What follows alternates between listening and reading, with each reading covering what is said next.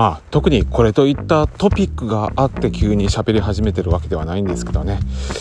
えー、ま自分自身の意識改革のためにもね、えー、ここにちょっと音声として残しておこうかなと思いまして落書きの黒でございます。ただいまえっ、ー、と夜の、え、1時25分寝ろ。えー、まあそんな夜中のね農場の見回りもういいだろうと思って、えー、今車に向かって歩いているところでございますけどもね、えー、そんな中ですよ、えー、先月末にねちょいと、え、高いところからぴょんと飛び降りて右膝をねキッとやっちまって以来ねえー、右足をこう引きずりながらの生活をずっと続けている状態でございましてね。あ本当に。で一応近所の整形外科にねかれこれも3回ぐらい通ってそこでレントゲンとか取ってもらったんですけどもまあ骨には異常はないですねと。となると人体かその辺あたりになると思いますからね、えー、どうです？ちょっと総合病院の方に MRI 検査を受けてみませんか？っていうふうにね、えー、先生に言われまして、えー、実はまあ本日、えその MRI 検査を受けに行くわけでございますけども人生初なんですよ私実は。MRI 検査を受けるのが、え怖いなー。なんかあの狭いところにさドーム上のところにこう体こう通されるわけじゃないですか。こう兵所恐怖症の人はね若干パニックになるんじゃないかなんて言われているっていうことを言われますね。あ確かにね私もね狭いところ大体狭いところが好きって人ってそんまあいや私も確かにねあの部屋の片隅好きだけど。だけどもさすがにね、あの、ほら、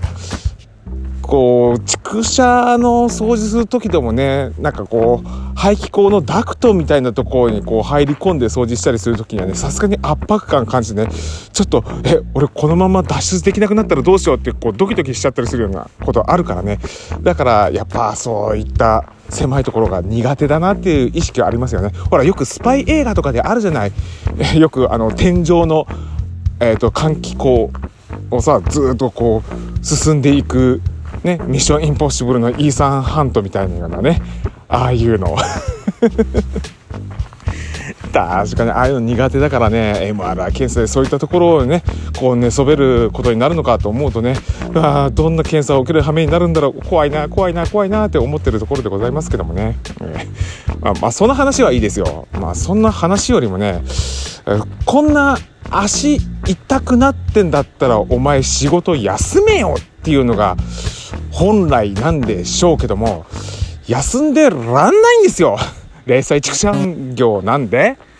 えー、夜中でもねこうやって足引きずってやんなきゃいけないわけなんですけどね。周りのみんなに心配されちゃうんですよね。だからできるだけ気丈に振る舞わなきゃいけないななんて思うんですけども。うーん。まあなんでこんな夜中に見回ってるかって言ったらやっぱ家畜たちの成長が心配だからですよね。まあ顔色ねちゃんと、えー、活発に動いて餌と水ね摂取しているかどうか、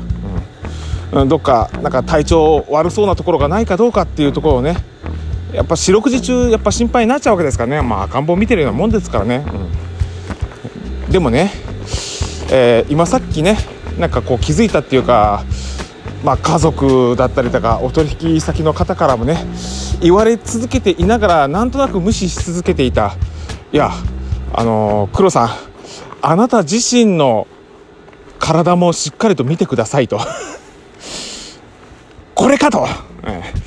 自分自身の体もねちゃんとしっかりと管理できてないようなやつがねどうして、えー、家畜たちのその体調管理ができるであろうかということをね、えー、今今気づきまして、えー、もう本当に、余分に見て回らなくてもいいところをね、まあ、ついつい心配だから見て回っちゃうっていうのがこうあえてグッと飲み込んでね今事務所まで降りてきましたけどもあ